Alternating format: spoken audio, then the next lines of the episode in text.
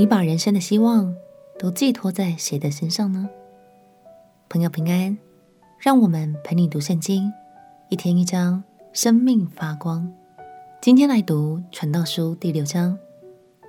这一章，所罗门要继续和我们分享他在生命中所观察到的现象。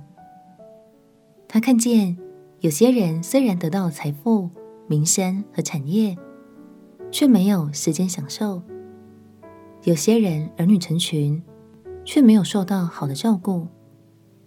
这些都是让人心情很沉重的事，却也帮助我们看见生命的价值不该建立在这地上。而是在上帝的身上。让我们起来读《传道书》第六章。《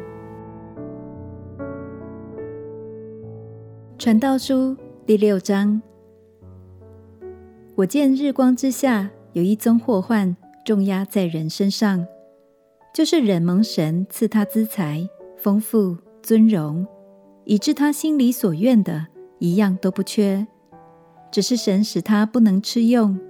凡有外人来吃用，这是虚空，也是祸患。人若生一百个儿子，活许多岁数，以致他的年日甚多，心里却不得满享福乐，又不得埋葬。据我说，那不道起而落的胎比他倒好，因为虚虚而来，暗暗而去，名字被黑暗遮蔽，并且没有见过天日，也毫无知觉。这胎比那人倒想安息。那人虽然活千年，再活千年，却不享福。众人岂不都归一个地方去吗？人的劳碌都为口腹，心里却不知足。这样看来，智慧人比愚昧人有什么长处呢？穷人在众人面前知道如何行，有什么长处呢？眼睛所看的，比心里妄想的倒好。这也是虚空，也是捕风。先前所有的早已起了名，并知道何为人，他也不能与那比自己力大的相争，加增虚浮的事迹多，这与人有什么益处呢？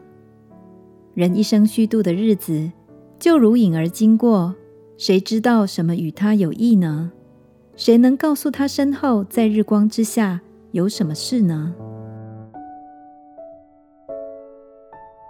所罗门最后不禁感叹地问：“如此短暂又终将落幕的人生，谁知道什么是最有价值的事呢？”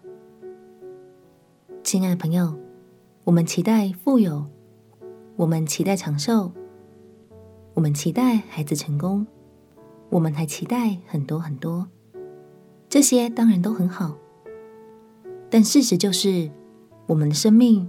并不会单单从这些事物中得到满足。让我们彼此鼓励，与其把过多的期望都寄托在地上的事物，不如专注在永恒的神身上吧。相信那信实不变的神，才是我们永远坚固的依靠。我们前祷告，亲爱的耶稣，求你帮助我，将生命的盼望。